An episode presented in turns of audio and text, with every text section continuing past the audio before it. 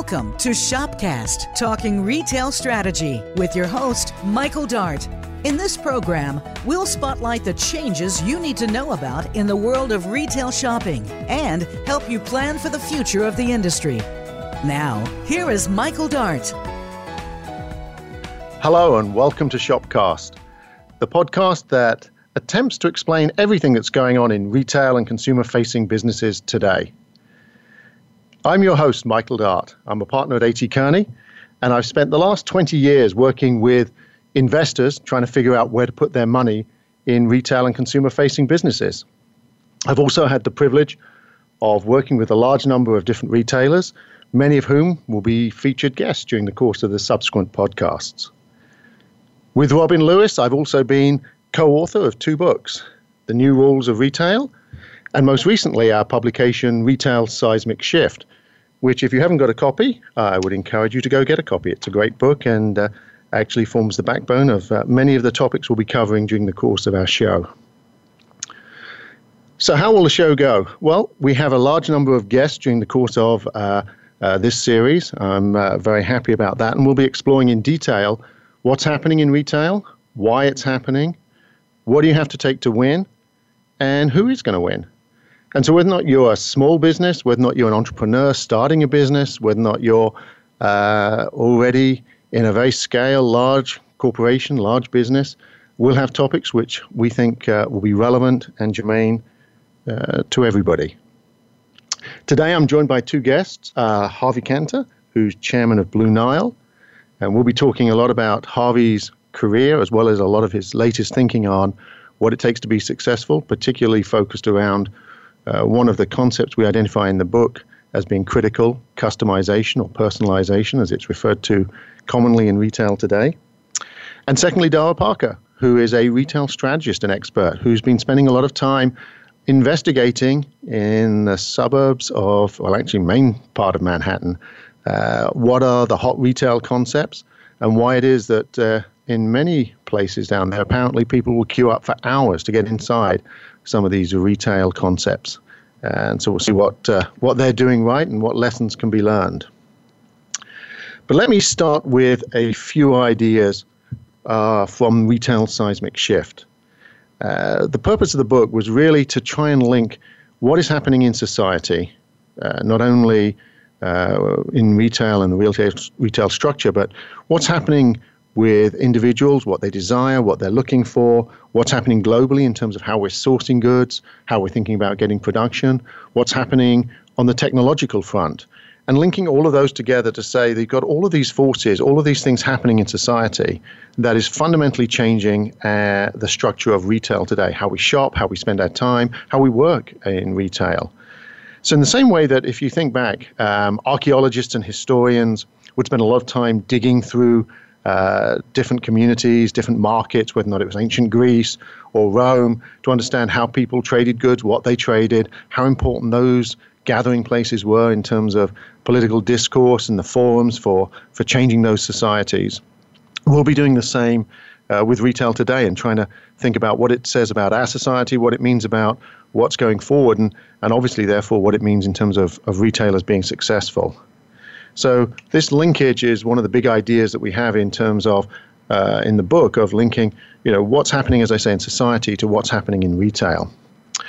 So let me start by just giving a few ideas from Retail Seismic Shift so you can get a sense of how we're thinking about things uh, before we get into our interviews. So the three ideas I'll offer today from the book. The first is that there is a significant supply and demand imbalance in our economy for material goods, and that this has a profound impact on many aspects of retail today. If you think about it, when you go into the mall, uh, there's so many times you go in and it's 30 or 40% price off. The whole store's on sale. Get an extra discount uh, because you can join a loyalty program. The fundamental cause of that, we believe, is because there's an excess supply of material goods over the demand. And for anybody who's done any basic economics, you know that the way in which supply and demand equilibrates is through the price. And so if you have a big increase in supply of goods, then the price falls. That's been happening. And while I don't have time today to go through all of the factors driving that, there are some which I think are really interesting that you need to at least be aware of. The first is dematerialization. There's an incredible dematerialization going on in our economy, and it's been going on for a long time. Stated simply, we just have less and less physical matter required to create one dollar of GDP or a dollar of productive output. So if you go back to 1930, it took about four kilograms of, of matter to create one dollar. In the same real terms for that dollar today, it takes a handful of ounces. We've been substituting uh, physical atoms for digital electrons. We're substituting material things for services, for experiences. And that's one of the big reasons why the demand for material goods is not keeping up with the ever growing supply, which is coming through globalization. Second big idea that I'll give you today is around the fragmentation of our society, the great fragmentation. In many ways, we live in the fragmented states of America, not the United States. Across almost any dimension, particularly if you think of fashion trends, we're fragmenting increasingly into smaller and smaller tribes, ultimately a unit of one. And that's why the concept of customization and personalization is so important. But there's a lot of dimensions we could talk about, whether or not it's across race, uh, whether or not it's across income, uh, psychographic trends, uh, psychological tastes. Everything is fragmenting in our society. And we'll come back to this theme later. Second, or third big trend is the technology catalyst. And we obviously all know how technology is playing an increasingly important role in society. Uh, there's a saying in Silicon Valley that software is eating the world, and in many ways it is. It's creating new business models, it's redefining how we shop, it's uh, enabling uh, people like Uber, Airbnb, Amazon, etc., to completely redefine the way in which we think about uh, commerce and obviously what the structure of retail is going to look like. But that's just the beginning. Technology is going to accelerate, whether or not it's artificial intelligence, machine learning, 3D printing, the blockchain revolution that's coming. There are so many different aspects that are going to impact retail and the way in which we all shop and live in the future that uh, we'll be discussing. If you put all of this together, what does it mean? Well, fundamentally, when you have a supply and demand imbalance, you have incredible fragmentation. We have a dramatic shift in what the consumer values. We'll be talking about that. It means that retailers need to have a completely new mindset on how they go to market. And we believe there's a new model of what it takes to be successful. We term those the seven C's, and one of the C's, as I mentioned, we're going to be talking about is customization. And that is obviously very important. And I'll be spending that time with our first guest going through that. And so I'm very happy to introduce Harvey Kanter, who's chairman of the board, uh, former chief executive and president of Blue Nile. So welcome to the show, Harvey. Hey, Michael. It's great to be with you today. Let me, uh, if it's all right with you, just give a little bit more background on on yourself. So you, uh, uh, you know, for our for our listeners, you've been president and CEO of Blue Nile since 2012. Uh, you're currently chairman. Uh, before that, you were president and CEO of Moosejaw. You've had a number of leading roles in uh, in retail. Executive Vice President, Managing Director of Michael Stores, President of Aaron Brothers, the the art and framing business, and you've worked at Eddie Bauer, uh, Carter, Hawley, Hale, Sears. You just had uh, experience everywhere, and you're also on the board of Potbelly. So uh, you're in the thick of everything that's going on right now, aren't you? It is a, a great business. Retail is really a lot of fun and very dynamic. So it's a great business to be in. So, Harvey, kicking off, uh, did you think you were going to become a retailer when you were growing up? Um, and uh, I'm just curious, sort of, uh, what was the tipping point for you? What what led you down this path? You know, it's hard to believe, but actually, I, I did. I always planned to be a retailer. I went to undergrad with the belief that I'd be a retailer.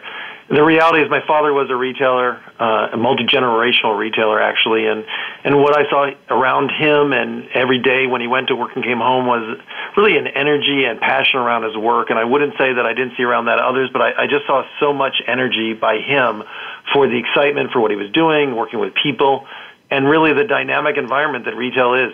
One of the things I've always said that I found interesting, especially going into retailing, was that every day, eh, looking backwards, you could ring the register every day. Today, every day, every day, you could touch something on a digital screen and ring the register. But that's really compelling that you can see your results every day. And it was a wonderful childhood seeing him excited about work and gave me a perspective that a life in retail would be a good thing. That's interesting. A lot of people you know, want to want to veer away as fast as possible from what uh, uh, uh, what their parents did. But uh, you obviously were enamored with it and wanted to go in that direction. Do you have any um, recollections or anything particularly that leaps out from your childhood that uh, remind you of, of why you started this journey into retail? You know, there's a few elements that actually it's kind of interesting, but they've come to be elements embedded in my career that I think were, in fact, early experiences. Uh, things like adventure, um, change and openness to new experiences. I grew up in a family that always traveled. We camped. We did Disneyland. It's hard to believe, but we actually shopped. I remember back uh, in Minneapolis, where my dad was uh, EVP with Target in, uh, in, in a long time ago, that Black Fridays were great days, and, and that's actually when Target was owned by Dayton Hudson, and, and we were consumers. And I know it seems odd, but back then shopping was an experience. It still largely informs my thinking. Those experiences, that openness to change, um, and my dad's days at Target. I, I remember actually going into the first floor of Dayton's department store, uh, which is now um, under the umbrella of Macy's, if you will. But that first floor was this marvel of experience. There was theater, there was romance, uh, it was a very engaging experience, and it's hard to believe when I was young that I would say these things, but in reality, I, I was bit, and uh, to the point there's multi generations in retail. I guess it's in my blood. That's really interesting. Uh, we're going to talk uh, with Dara later about what she's seeing in the, the theatre of retail today. Too many people, you know, seem to think that we've lost that, but it certainly was something that uh, caught your imagination and uh, and has captured you. So tell us. Um, what was your first job in, in retail? What did you do? What uh, uh, I, I actually got out of undergrad and I went to graduate school, and, and shortly thereafter, I was already being engaged by the company that offered me a job as an undergrad. And I think that's interesting because it talks to experience and relationship building, and, and I think that's actually a theme in retail. But I was an executive trainee at what was then Carter Hawley Hale Department Stores. It's now owned, as I said, and under the umbrella of Macy's.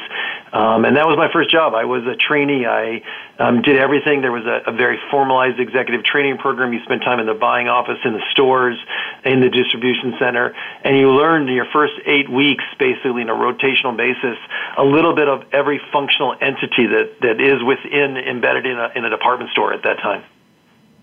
That's interesting because that, that doesn't really exist today, I don't think, for many people entering retail as a business. Is that right? I think it's evolved tremendously. I think that there's such specialization today that while there there has to be training programs in many retailers still, I don't think the level of an executive training program with that rotational perspective is is what it was by any means back uh, back 20, 30 years ago. Mm-hmm. You're listening to Shopcast. I'm Michael Dart, and I'm here with uh, Harvey Kanter. Uh, we're going to be taking a short break now, but uh, we'll be returning to talk a little bit more in depth about uh, retail and uh, Harvey's experiences. So um, look forward to uh, to continuing our discussion the other side of the break here.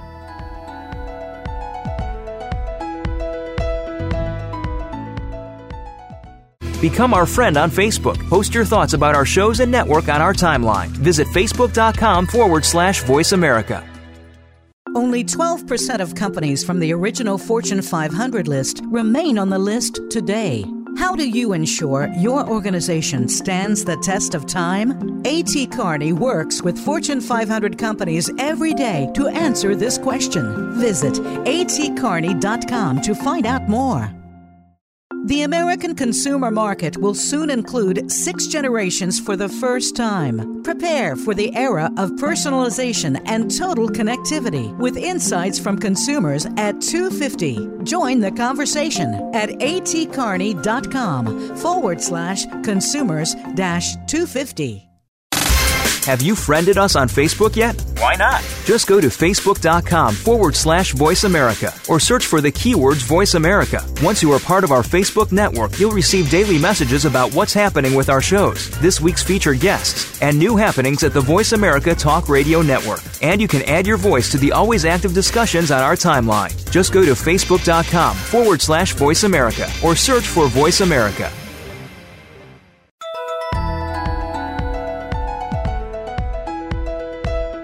Tuned in to Shopcast, talking retail strategy, featuring Michael Dart as your host. Now, back to this week's program. Hello, this is Michael Dart, and welcome back. And I'm joined today by my guest, uh, Harvey Kanter, and uh, we're talking about retail and uh, his career and, and what he's learned. And, and, Harvey, you were just sharing with us that your first job and your first experiences uh, a little bit in terms of the department store training. Could you shed a little bit more light? What did you learn from that? Yeah, great question. You know, it was interesting that that executive training program really was diverse, and and my placement, my first placement, was actually as a department manager. And one of the things I I learned and actually appreciated, there was no easy path. Retail is exciting, it's dynamic, and you're ever moldable. But one of the things that I think is really interesting is it, it, it really influenced really the balance of my career. I came out of that executive training program. I was a department manager in China, silver, and crystal in Santa Monica, California, and it was hard to believe a 23 year old guy who was selling China silver and crystal. I didn't know much about it, and I was in Santa Monica selling really to the elite and sometimes celebrities of Malibu. But what I think it, it really helped. Did you? Did just out of curiosity, Harvey? Did you grow up in Malibu? You didn't, did you? So that was no. A- actually, I I, I went uh, as I said. I my dad was with Target, and I was in Minneapolis. I was recruited to Carter Hale in Los Angeles. Um, great question because it, it was so diverse. But that diversity, retailers recruited all over the country back then and, and put mm. people through these training programs, and it helped create this really exciting, compelling career in retail. And it, it was a great learning moment because um, being uncomfortable in that environment made me more comfortable having new experiences and learning and the adventure of those experiences, as I mentioned earlier. So, um, although I zigzagged back and forth in, in a lot of roles, it actually influenced my career. And I think what's really interesting about retail is the ability to move throughout a lot of different functions and businesses and, and make it what you want. That, that's really interesting. I, I, I sort of asked you this just before the break, but I'd like to go back on it because those programs don't exist today, do they, for young people? And so uh, I, I, was curious as, you think about young people entering, what what are the differences again today, and and and, and how can people get that same type of experience that uh, that you got? Yeah, I don't think the um, what I would say is the 30-year look-back executive training program exists today, but I think there are opportunities for young people to get involved. And I think the biggest thing that I would encourage anyone to first get involved in retail because it's a great industry, but once you're in the business, to be willing to kind of, for lack of a better way to say, be vulnerable and take on new experiences and learn about things. Because if you have this can-do uh, attitude, for lack of a better way to say it, the roles and experiences that you will start with, although more specialized, will give you great opportunity to move up the ranks, if you will. And and I think that that can-do attitude is really important because in retail, you know, you're chief cook and bottle washer. That there, it's a business of leadership, and your ability to step out there and put yourself in a place to learn is really important. Mm-hmm. And you've been you know, chief cook and bottle washer and a number of, uh, great retailers and businesses, haven't you? From Michael's Arts and Crafts, Moosejaw, and obviously intimately involved in uh, Blue Nile today. Um, so I'm curious, as you think about, you know, your different experiences in, in different retail environments, how would you compare and contrast what it's like to be in a traditional retailer, whether it's a department store versus a, you know, or, or Michael's versus a really dynamic, pure play internet retailer? Yeah, I think there's two elements. One, I, I, kind of would say almost I'm preaching to the choir and from the choir because, to your point, I've been in a lot of different kinds of retailers, selling, selling a lot of different products in a lot of different channels. And that has informed my knowledge and experiences such that one of the things I would say is experience and relationships with customers probably trump everything. The ability to build an engaging relationship, traditional retailer or modern, more digital, omni-channel retailer, that um, experience versus transaction relationship is really important. Uh, take, for instance, Michaels. Michaels uh, was in the craft business when I was there. It was uh, quite a while ago, and, and digital really wasn't what it is today. It was at the very infancy, um, and they they really operated in the stores, building craft projects and helping mothers who were doing craft projects for school. But they were building a relationship to be the be all end all place to fulfill those craft needs. And on the other end, Blue Nile, digital merchant, mostly a pure play company, building relationship, educating and counseling consumers with respect to how to get engaged and kind of the basics of diamonds. And again, it's building a relationship to give them a trust and confidence in the purchase they're making.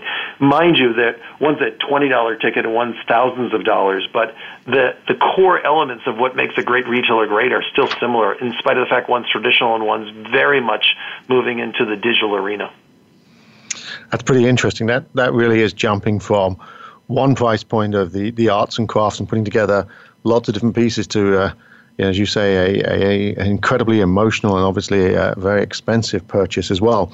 Are there any you know big surprises that you had as, of moving from a traditional retailer to uh, to an internet pure play? Is there anything that stands out that uh, you didn't expect, or um, you know you you did expect? I guess any uh, any real surprises there?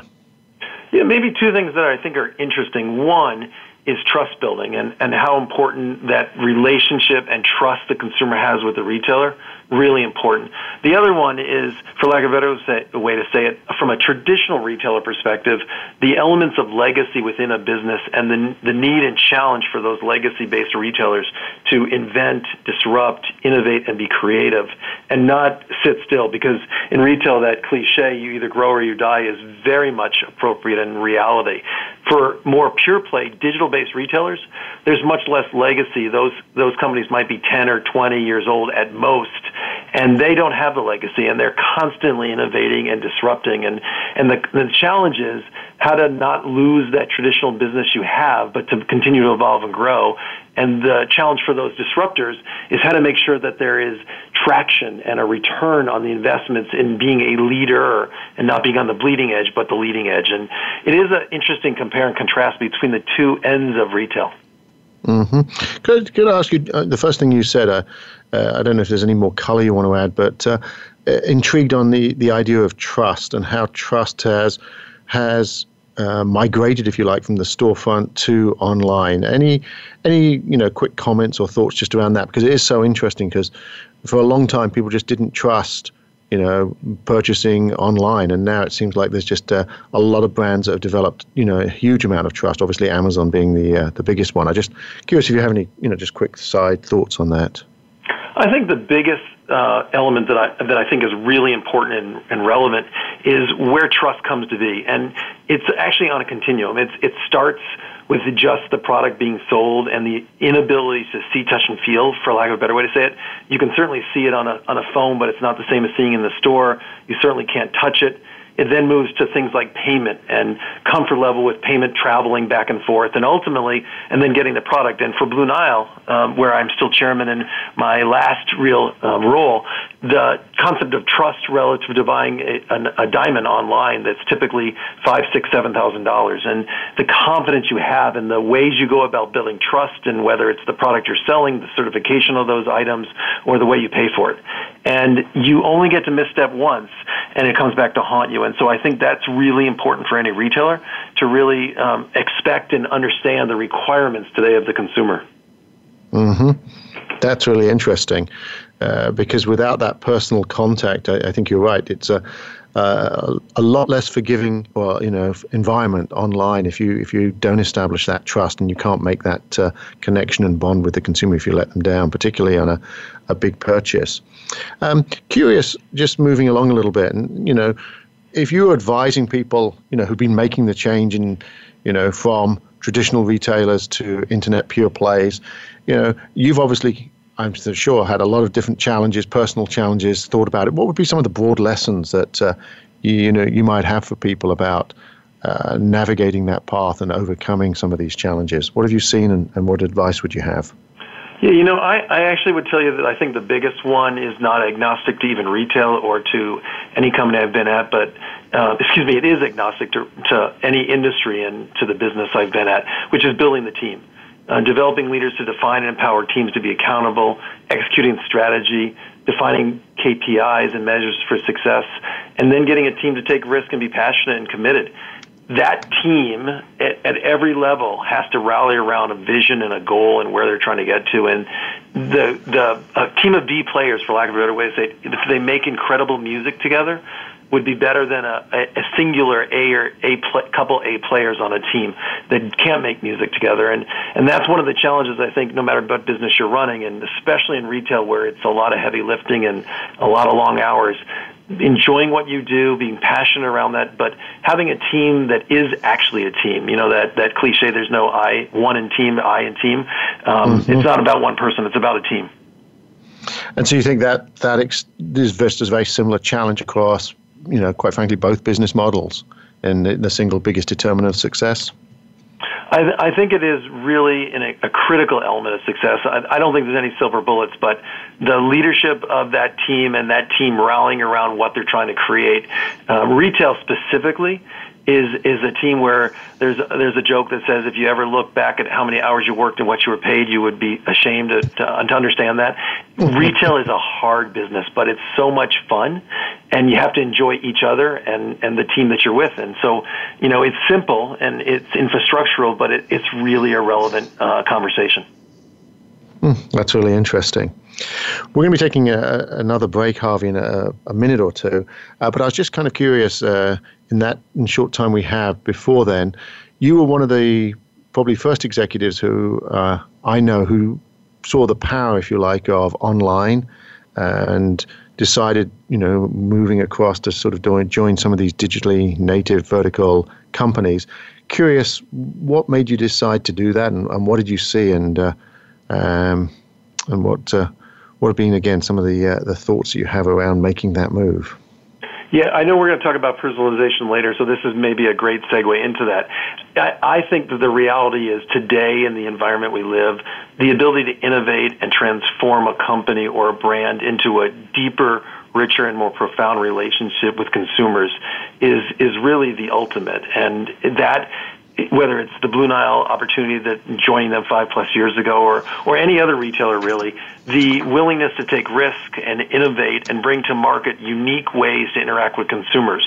The ultimate way that, you know, we're moving down the road is personalization and one-to-one marketing. And how do you get that accomplished? What tools, what software, what marketing go-to-market strategies you have have to be married to a business and, and that business has to be led by someone and be involved with a team that really believes that the relevance and importance of that.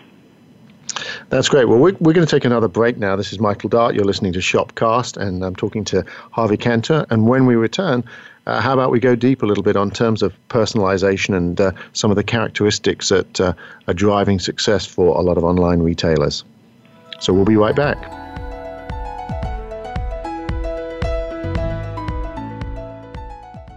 Become our friend on Facebook. Post your thoughts about our shows and network on our timeline. Visit facebook.com forward slash voice America. Only 12% of companies from the original Fortune 500 list remain on the list today. How do you ensure your organization stands the test of time? A.T. Kearney works with Fortune 500 companies every day to answer this question. Visit atkearney.com to find out more.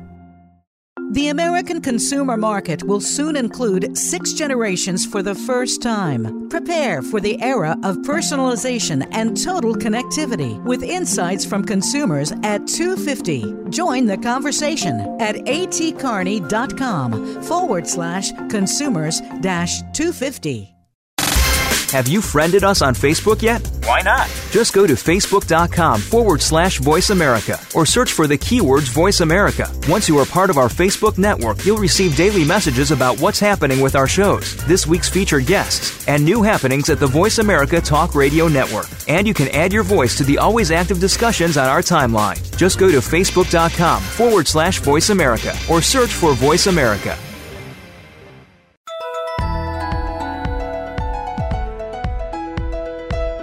You're tuned in to Shopcast, talking retail strategy, featuring Michael Dart as your host. Now, back to this week's program. Welcome back. This is Michael Dart. This is Shopcast, talking everything about retail, and uh, I'm here with uh, Harvey Kanter. And Harvey, picking up from uh, where we were just before the break, I realized a couple other things I, I wanted to dive into, if it's okay with you, before we get to uh, uh, a deep dive on personalization.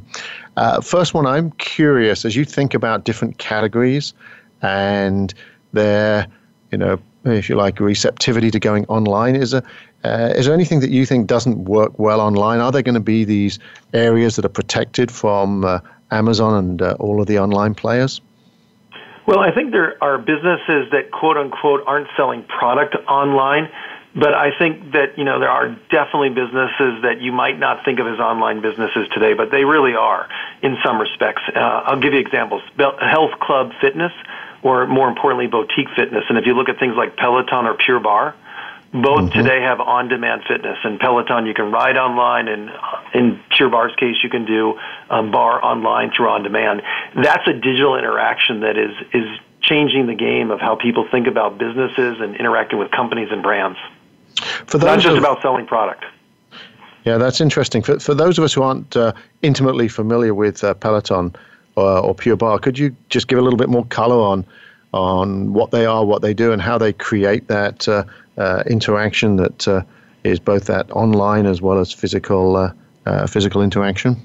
Yeah, great question. And of course, I just assumed everyone knew these businesses. But Peloton is part of the cycling craze. And instead of getting mm-hmm. on a mm-hmm. road bike and going out on the street, and a lot of people prefer to stay indoors where it's a little safer. But Peloton is is basically a spin bike at home, and they're selling spin bikes and doing a phenomenal job and having the ability to literally just jump on your iPad and get get onto a class that's happening live as they speak. But in in every case, it's at your home on your own spin bike. Pure Barre is a barre class that uh, I believe they have franchises all over the U.S. But in reality, I know they also have now on demand, where if you can't make it to a class or there's not a Pure Barre facility in your home city, you can literally do on demand, which is basically take take part in a barre class through an iPad or on a video uh, at your home. And so again, these are examples where a digital is really opening up the ability to interact with brands in many more unique ways than going somewhere and and or buying something. That's really interesting. I've heard the Peloton trainers are encouraged to build their own community, you know, online, do social media campaigns, really uh, do everything that they can to connect with, you know, quite frankly, a participant who they might never actually meet in person, which is kind of crazy when you think about it, isn't it? Yeah, we we've talked before about uh, now a couple of different ways experience and relationships, and Peloton's a perfect example. You're absolutely correct. There are favorite instructors that you want to ride with, and that's the community is not just the ride itself, but the other elements. But it starts and stops with what it is you're doing, and that relationship one to one with the level of push and how hard they're working, and the the way they call and the music they play, and all those things that are really relevant to the experience. Mm-hmm. Yeah, they've done a great job uh, building that business, and uh, uh, I must say I, I, don't own one yet, but I uh, I'm very very tempted uh, to actually go out and buy one. But uh, we'll see about that. curious, you know, any other lessons learned you can share on on what it takes to to build a business, and, and that by the way could be you know both digital and traditional that uh, that you have from your experience. So you know they're yeah. obviously doing a great job. But I, think in both cases, and and probably even more specifically today in digital, it's constant evolution, evolution, iteration, and the agility with the goal of ultimately being totally consumer centric. You have to understand that today to be successful, what, where, when, and how is up to the consumer. And our job as retailers, for lack of a better way to say it, is to make sure we're constantly pushing ourselves because the consumer is on the move. And as, as retailers, if we're not on the move, there's another cliche where every morning a lion gets up and a, a deer gets up, so to speak, and either one either run or be eaten, and and that's the way it works in retail, grow or die. And so I think it's really important that you're constantly understanding what it is you're trying to accomplish for that consumer centricity. Hmm. That's really interesting. It, it takes me in an area, you know, which I I spend a lot of time in. I spend a lot of time talking with, um, you know, senior executives in retail, and that is can you transform the traditional retailers? As you say, you've got to be, you know, agile, you've got to be nimble, you've got to be test and learn very quickly. Um, I'm curious what you think are the biggest challenges for traditional retailers, and can can they actually respond in this environment? Yeah, I, I, well, first of all, I, I absolutely think they can. I think maybe a, a great example of that is, Nord, is Nordstrom's um, mm-hmm. here in Seattle, and Nordstrom's is a, a great brand with an incredible equity. But they have done a just a yeoman's job of really transitioning from a brick and mortar store to a very dynamic, interactive, internet-driven, digital-driven company. And while obviously the core of what they do is still brick and mortar, they have really managed to leverage that relationship they have and the equity with the experience and bring it to life online. And I think it's it's through the constant pushing and evolving of what that experience looks like that they've been really successful. So, do you think there's a future for stores then? I mean, I love Nordstrom's as well, but absolutely, I, there's no question in my mind that there's there will always be a place, and I actually think probably the lion's share of revenue in a retail business will still come out of stores. That's not to say unique entities won't be pure play or primarily digital, But on the whole, you have to appreciate that revenue from internet driven companies is still a very much a minority, with Amazon obviously being the big gorilla. Um, but there is definitely a place for brick and mortar retail and that experience and the interaction and the personal touch that happens live. Do you think they can recapture the theater, the imagination that you talked about from, you know, your Black Friday trips when you went with your dad and around? I mean, is that possible still? For, for retailers to, to capture? Yeah, you know, I think that there are definitely stores out there that are capturing that theater. Um, and in reality, whether it was looking backwards to your point of stores that used to, like Macy's in the in the old Italian weeks, there are stores that are absolutely doing it. Um, perhaps b8ta I'm not sure if you're familiar with b8ta, but b8ta is one of those stores that's capturing theater and romance, selling technology. b8ta is actually a, a technology store. I've been in a couple of their stores where they're helping consumers understand how to interact with technology. They say they are designing stores for discovering, trying, and I think buying the latest technological products. But when the day's done, all that means is they're helping consumers understand how to interact with technology in an experiential way. And, mm-hmm. and that's happening in a storefront. And yet they're a digital company driven by technology. And so I think that theater is not going away. They're just evolving and be, how to become more personal and more interactive and experiential. And then integrating that into other things like the supply chain and, and, and how to interact with his buy online, pick up in store, and all those kind of other elements. Right, right. Since you uh, mentioned personalization, obviously uh, one of our key topics, could you just explain what you mean by that? And then let's spend a, a moment or two, if you can, in terms of why it's so critical for retailers and, and what they need to be thinking about. Yeah, using um, just uh, simple simple example, um, personalization really means acquiring, integrating, and then using customer data. So acquiring data around customers, integrating that in your go-to-market strategies and how you interact with them, and then using that data more importantly, again, going back to consumer centricity, to create a personalized experience with that consumer that's relevant for them. In a perfect world, it's relevant for them one to one, only them. In a, a less perfect world, it's relevant for people that look like them and, and directly in opposition to mass marketing and mass communication, which may be irrelevant for them and for many other people that are they're still getting emails and or TV or videos pushed to them that have no bearing on what they're interested in or the timing of their needs and and caters to them in no individual way. Mm-hmm. And, and what do you think the consumer is going to see because of all of this personalization? How how are they going to experience this from different retailers? Uh, well, in a in a let's say the ultimate, maybe the penultimate uh, example. If mm-hmm. if I, I'll use um, a jewelry store as an example, no specific one, but let's just say I'm I'm shopping at a generalized jewelry store, and I initially started stopping shopping with them for something that was unique, and I came back and shopped with them for something else. The last purchase or the things I've purchased would be most relevant to for me to come up on a website when I return. And so, if I've made purchases recently in a perfect world, what would be on that homepage would be things that are important to me. Um, I could say the same same thing about um, athletic attire. If I went to an athletic store and I was shopping for uh, athletic apparel one day and, and shoes the next day, um, and directly in opposition to technology. If I came back the next time and was served a bunch of technology choices that were not interesting to me, I may not come back. But if I came back and looked and I bought the Nike's newest shoe, which was just launched, I think, last week, and it sold out immediately, and the next great launch of a Nike shoe was something that popped up on that screen on that homepage the next time I came to that retailer, it would be really relevant to me if I bought that first launch. Mm-hmm. That's really interesting. In, yeah, go ahead. In, in, you know, I, I, it might be worth adding in a more lofty way, but I think equally relevant. And you know, from marketing 101 back in undergrad, you know, as Maslow said, fulfilling a customer's need for love and belonging, then creating a greater level of self-esteem and actually self-actualization in a mm-hmm. perfect world, to me, that's the the ultimate way that personalization comes to be. It's really making that consumer feel like they're really special, and you've done something just for them. But mm-hmm. the way mm-hmm. that happens is is not by magic. It's there's a lot of data, a lot of analytics, and today tons of software and tools to actually do that at a at a level that's never been in place before. Well, we have just a couple of minutes before our, our next break, but I, am curious.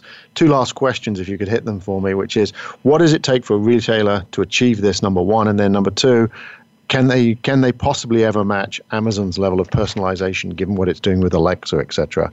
So in uh, a minute and a half or less. Yeah, great. Um, I, I think, uh, first of all, I think that the answer to your first question is can anyone ever do that? I think it's a balancing act. The reality is a retailer is still a business. They have to produce results. I think they want to be on the leading edge in some cases, but definitely not the bleeding edge and legacy retailers have a harder time. More current retailers maybe have a, a lower uh, hurdle to get into that. But I, I think it's definitely possible. The reality is you have to figure out where to prioritize and where the biggest bite of the apple is. But I'll give you a simple, really simple example to paint that picture. Email, email segmentation. If you send emails out, and as a company you send one kind of email out to everybody, that's mass marketing. Well, it's not personalized one-to-one marketing. If you, if I bought something from you, and you send an email out to me that's unique to me, men's clothing, men's shoes, as opposed to we're having a sale on apparel, it's at least a different level of marketing that I think is very elementary and possible.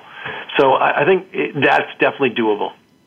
Your second question about Amazon, I, I think mm-hmm. that the reality is Amazon is obviously a very large company doing incredible things and, and really one-to-one marketing. But the reality is their model, and I certainly am not going to speak on what they're good at or bad at, but their model is unique to what they do, and they're general merchants. They have incredible service and incredible convenience. Many people are using Prime, and there's lots of ways that retailers can be more unique and more specific and more personalized in category, in experience, and interaction that is more specific. And I think that's a way that you can compete against Amazon and at least feel like you're bringing a differentiated perspective to market, which is really critical, and especially in personalization. That's great. That's really great. Harvey, I want to say thanks so much for joining me today. And uh, if uh, any of our listeners have questions about this segment or uh, want to learn more, uh, feel free to email us at shopcast at atkearney.com. That's A T K E A R N E Y.com and uh, uh, we'll be sure to follow up. And uh, Harvey, thank you again for participating. We're going to, after the break, switch gears and hear what's working in downtown Manhattan in the retail storefront. So uh, stick around for that. But uh, I really appreciate your time. So thank you. Thanks, Michael. It's been great spending time with you. Appreciate it.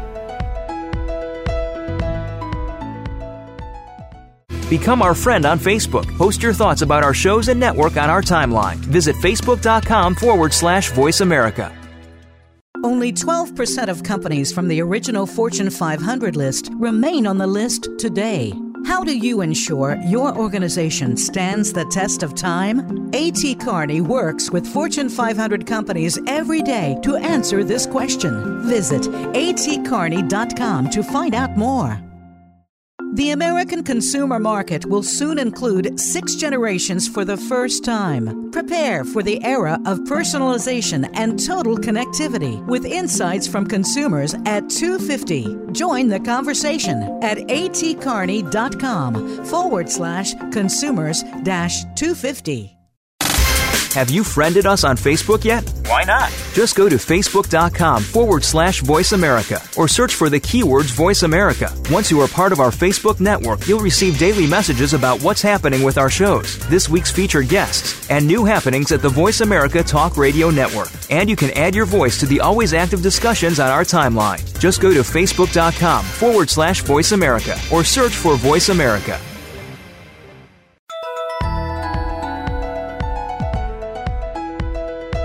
You're tuned in to Shopcast, talking retail strategy, featuring Michael Dart as your host.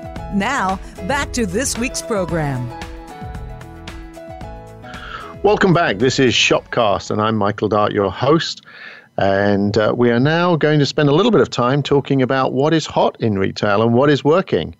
I'm pleased to be joined by Dara Parker.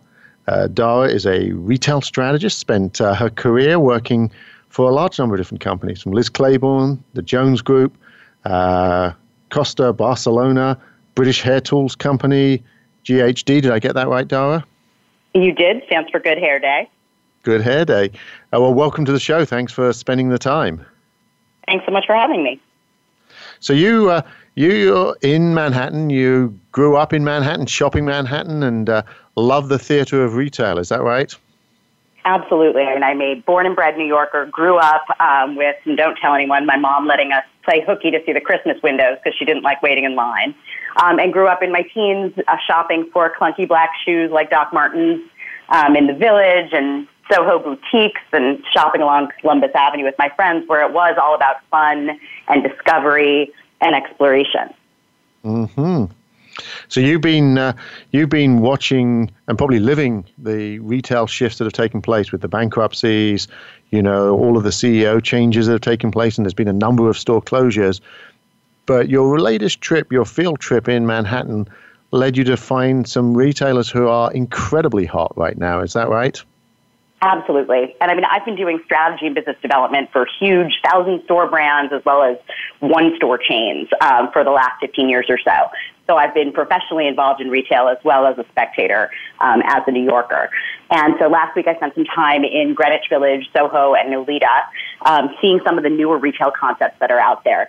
Some of which started um, as digitally only brands, um, or what are now called digitally native vertical brands, where they mm-hmm. started online and they produced their own product. Wow. And tell me, you, you, you said beforehand, we are just chatting beforehand, that you went to one store and you were told it was a two to three hour wait to get into that store. Is that right? Absolutely. That line stretched around three city blocks. Um, it was for Supreme, which started in 1994, so it's not a brand new brand.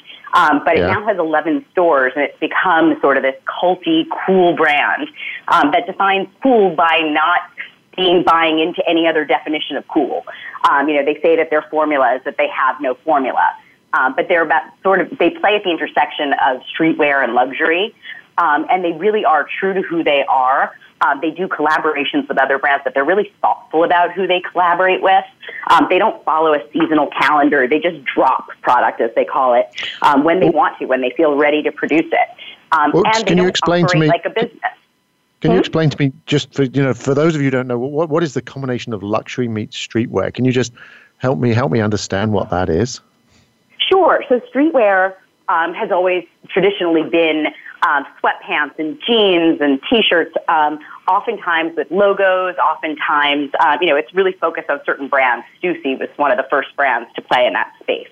Um, mm-hmm. But Supreme recently worked with Louis Vuitton on a collaboration um, that brought luxe elements more into play.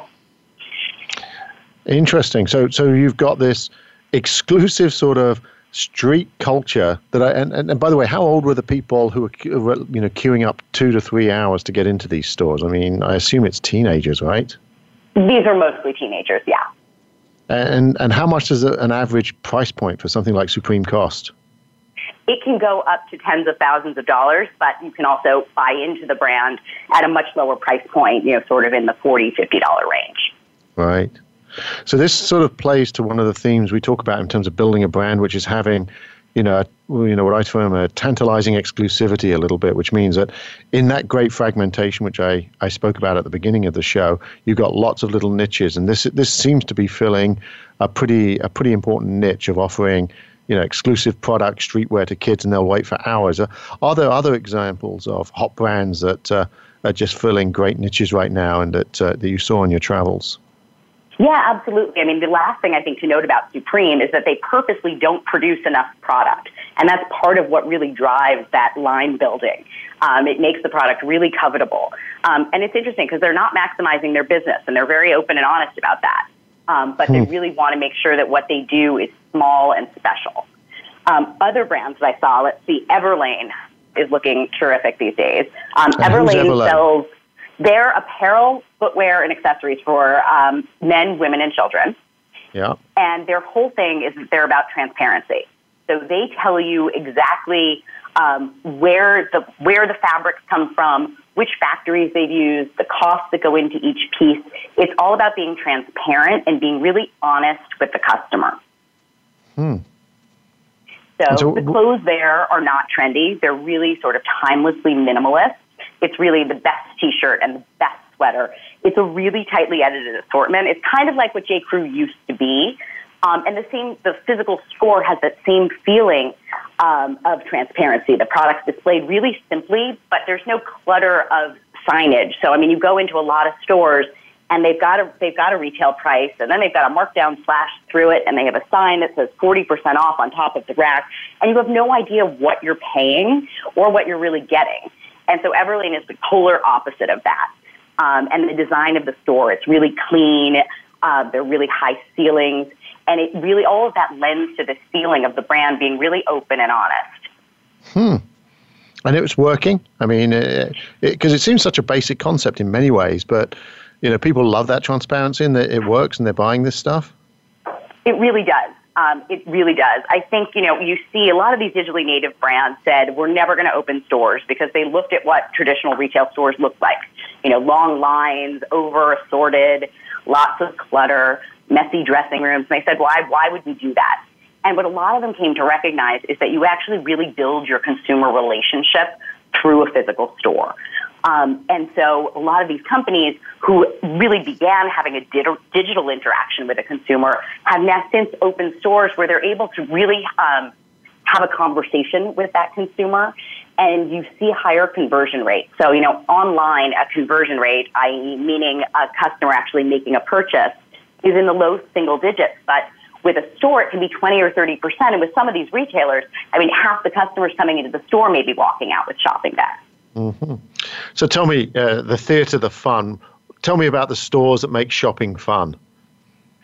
Okay, so you're seeing this a lot in beauty. Um, Glossier is one of the best um, examples of that. So it started online. Um, it really came developed organically out of a blog called Into the Gloss. And they just opened a shoppable showroom in Manhattan. So again, we saw a line out the door and lots of shopping bags leaving. Um, and what Glossier has done, I mean, they've been incredibly transparent in saying we're only going to produce product categories where we feel like we have real expertise. Um, and they've recently uh, introduced skincare along with beauty or makeup. Um, and they have set up the store so that it's all about trying on products. So there are these small bar height tables, and you have mm-hmm. staffers behind them who are there to help you. And it's all about trying on products. I mean, there's no actual product to buy on the selling floor. Can you believe that? Is that right? There's no product? No product that you can actually buy. Instead, wow. you try something on, and if you like it, the salesperson who's there and is also talking to you and giving you all sorts of product knowledge, uh, telling you how to wear things, making suggestions, um, she'll ring you up and she'll use a handheld device and it transmits to a back room. And you know, a couple of minutes later, they call out your name, and you get this really pretty pink and clear bag. Inside of it is this really cute pink pouch that has your purchase and you get some free samples and you get some really cute stickers. Um, and the whole thing is a really fun experience for a consumer. It's the polar opposite of that plain brown Amazon box that you get. Um, and it allows salespeople to really just focus on working with consumers and talking about products. Um, so it was super fun, and you see girls all over showing each other different makeup, um, things that they're trying, um, and it really is a fun and sort of community building experience. Mm-hmm. Wow. Dar, we're not going to have time to cover all of the uh, all of the great places. If uh, uh, if you're all prepared to, I'd love to have you come back and share other ideas and other things that are working in retail. Because in uh, a time when there's just so many challenges for so many retailers, hearing some of these anecdotes, these stories, what's working, and what's likely, quite frankly, to become uh, scale competitors to a lot of folks would be uh, would be really interesting. So, uh, um, if you're up for it, I'd love for you to uh, to come back at some point. I'd absolutely love to. We didn't even get to talk about the trampoline.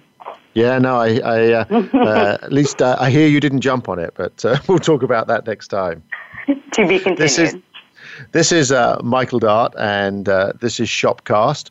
And as I say, we'll be covering a lot of these topics throughout the course of the podcast. If you have, again, any questions, any opinions, want to contact us, please send an email to shopcast at atkearney.com. And uh, until next time, uh, and uh, our next guest will be uh, Professor Mark Cohen from Columbia Business School, who'll be talking about the future of retail. But until then, have a great week. Thanks. Thank you for listening to Shopcast, talking retail strategy. Please join host Michael Dart for another edition of the program next Friday morning at 10 a.m. Eastern Time and 7 a.m. Pacific Time on the Voice America Business Channel. And check out past episodes at any time on demand. We hope you enjoy your week.